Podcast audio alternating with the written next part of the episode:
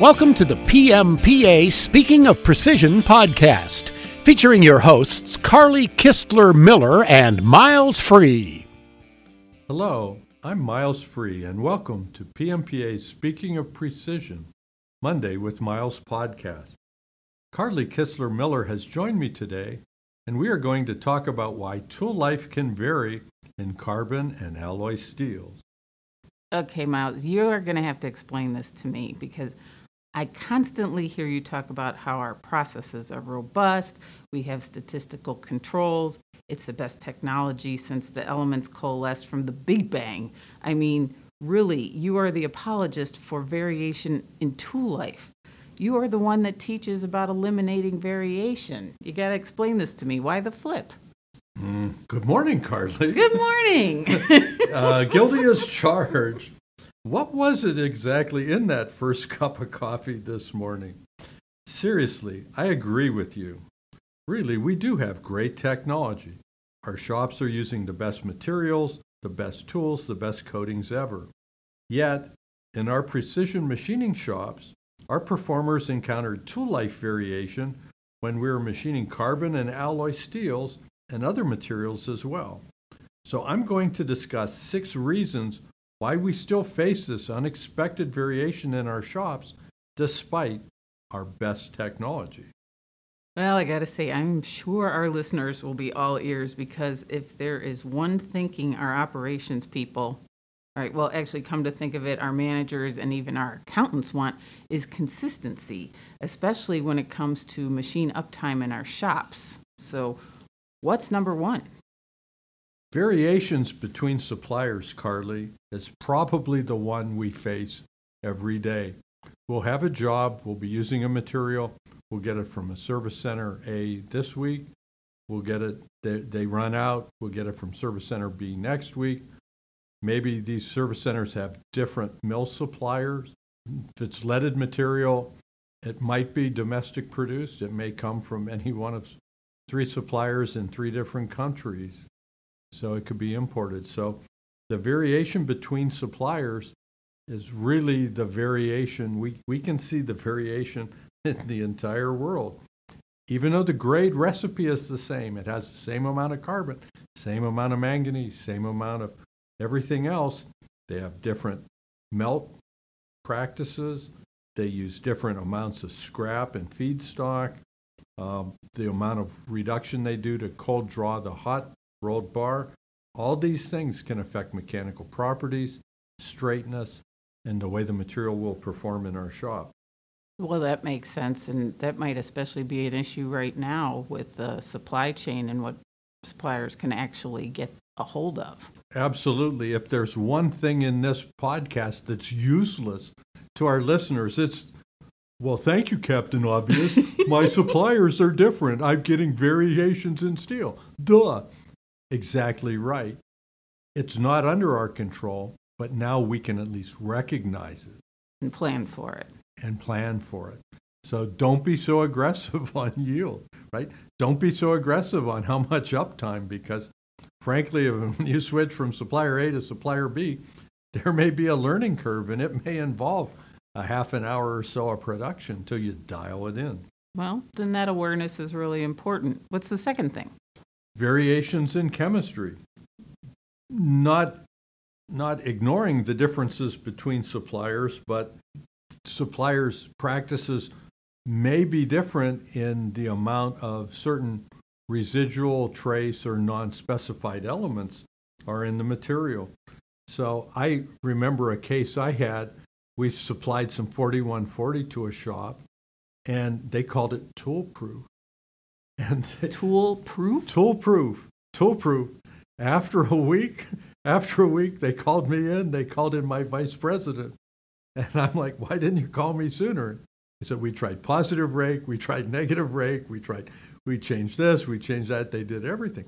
Well, it was really easy to see on the cert that this material had 0.005 sulfur percent it's like a quarter of a, of the amount that I say is needed for easy machining in a regular steel.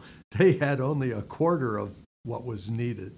So, so they called it tool proof, and it was a lesson my vice president took back, and we made O2 minimum sulfur the standard for the materials we had allocated or knew were going to the machining industry. So definitely variations in chemistry. Absolutely. What's number three? Variations in grain size. Now, my friend Bob Drab always brings this up in stainless steel. It's really a thing in stainless steel, but uh, forgings can have either blocky structures or fine structures, depending on whether they're microalloyed, whether they cooled quickly, you know, whether they came out of the, the forging operation in the winter or the summer. I mean, the rate of cooling affects grain size and microstructure. So, um, excessive temperatures and um, inconsistent um, cooling practices, just because, can result in inconsistent machining. Well, that makes sense. Actually, it made me think of my cookies because when I cook them in the summer and I cook them in the winter, they actually come out differently just because of the temperatures and such. It's a process. It's a it's a process. It's a thermochemical mechanical process. I love it. That's great. and I love your cookie. I'll have to bring some in next week. Okay, what's number four? So number four is we just talked about grain size. Grain size is one aspect of microstructure, but in in in this case, the variations in microstructure are about what the structure is itself. And in uh, steels like 4037, 4140, this can this can be a challenge. Okay. So we've had variations between suppliers and chemistry and grain size and microstructure. What's next? So the outside surface of the bar is at high temperatures in rolling, and then that gets somewhat removed in cold finishing, but not always. So there can be evidence of the prior history, and we call that decarb, decarburization, and or scaling. So on the alloy grades, on the nickel grades especially, you can get a really heavy persistent scale, and trying to cut through that uh, can be eye-opening. Yeah, that can be a real tool destroyer. You need to get under it on forgings or, or uh, you know, materials with, with those high nickel. Um, decarb is actually the carbon in the steel. The carbon is what gives it the mechanical properties. That carbon can actually boil away at high temperatures in the process. And so I've got this layer on the outside of carbon poor, very gummy steel. And so the chip won't break. the crisp is gone. And so it just wants to push. And so the tool sticks, you get claw marks. That looks really pretty bad. So decarb uh, can do that. And of course, the, the scale affects whether it's due to alloy or due to the iron oxide itself that's, that's retained.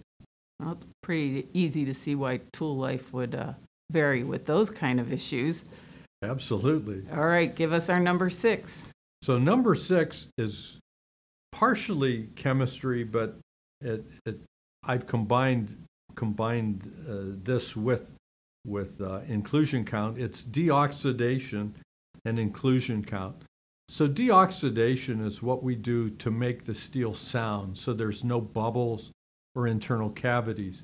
When the steel's melted, there's it's containing a lot of gas, and oxygen is one of those gases.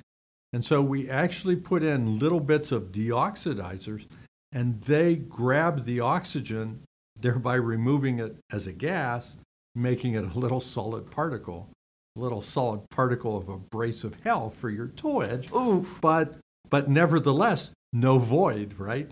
So I've got solid sound material and I've got these little particles of oxide throughout there. So if you're expecting um, non-deoxidized material, say you're in 1045 and you're expecting a coarse grain practice, and all of a sudden you're getting fine grain deoxidized with aluminum, aluminum aluminum oxide, Al2O3, when you're in Home Depot getting the sandpaper for your kitchen remodel, Yeah. Al2O3, that's we put that on sandpaper. Oh, Do I want that distributed through my, heavens my machining no. material? Probably not. No. Now, it's a small amount and it's widely distributed, but nevertheless, the act of deoxidizing creates these known inclusions of aluminum oxide. There can be other inclusions as well. So uh, there will be silicates that's used to kill the steel, and then there can be what what the mill guys hate to talk about, which is what we call exogenous inclusions, and that's material that gets carried into the steel as it's being cast and teemed and, and poured and solidified, and that kind of just in there like the raisins in the raisin bread. So um, it's unusual in today's technology, but that could be there. Still possible. It could be there. Well, those six reasons definitely makes sense as to why your tool life can vary. No doubt about that. You've proven your point. Well, thank you. Purchasing the same item from different suppliers really throws the entire global range of variation against the performers in your shop. Hmm. I That's mean, asking that's, a lot. that's asking a lot, right? So I know it's difficult, and it, in a perfect world, I'd have one supplier for one item, and they'd always be on time, and you know, there's no electric shortages or tsunamis, but we don't live in that world. But we need to understand that when we change our sourcing, we change the method of provision and what is provided. And so we need to cut our operators some slack when they throw in a new bundle and all of a sudden they're still not making good parts 20 minutes later. All right, Miles. So you've convinced me. Now, what can we do? Well, eh, Carly, it's an extremely difficult global market for steels these days and, and for other materials as well. And that means that we're subject to the differences between all possible suppliers for almost every possible parameter chemistry, the grain size, the microstructure, whether there's decarb or not, or scale, the method of deoxidation that's used, did you even specify it or not? Whether or not the inclusions are normal part and parcel of the delivery, or whether they're exogenous from some kind of process uh, anomaly. Um, mechanical properties can be different because they use different processes. It just goes on and on. You may not be able to standardize each item to a single supplier or a single mill, but if you can, you will eliminate 99% of the possible variation that could throw your operators off. If not, you need to understand and restrict the elements that can make a difference in your shop. I'd start with specifying a minimum of O2 minimum sulfur on my non-free machining grades. I would ensure that I ask for coarse grain practice on my 1018, 1045, 1117, 1137, and 1144 materials to ensure I got the best machinability. If you do that, you will greatly reduce the variation that your team encounters. Attendees of our mastery program are going to get the chance to see firsthand how the processes vary across a whole range of bar suppliers over this coming year. And there's actually just a little bit of time and a couple of seats left on our mastery program tour. So if you are interested, listeners, in our mastery program, I encourage you to go on to pmpa.org and sign up, or you can shoot me an email at cmiller at pmpa.org. I hope we see you on the bus, listeners. We're going to visit a wide range of shops and we're going to see some really best practices. That wraps up today's podcast on why tool life can vary, even though I'm the guy that says variation is bad. Thank you for joining us. For additional information, please visit pmpa.org. Yes, and while you're on pmpa.org, to register for the Mastery Program. You can also check out our new website with robust search features that find articles, webinars, podcasts, and other resources to help your precision machining business. Don't forget to rate, review, and subscribe to this podcast. You don't want to miss one. And if you aren't already taking advantage of PMPA membership, be sure to check out pmpa.org to see all we have to offer. And why is a PMPA membership so important, Miles? Because, we, are better, together. Don't forget to join us next Monday on Speaking of Precision, Monday with Miles.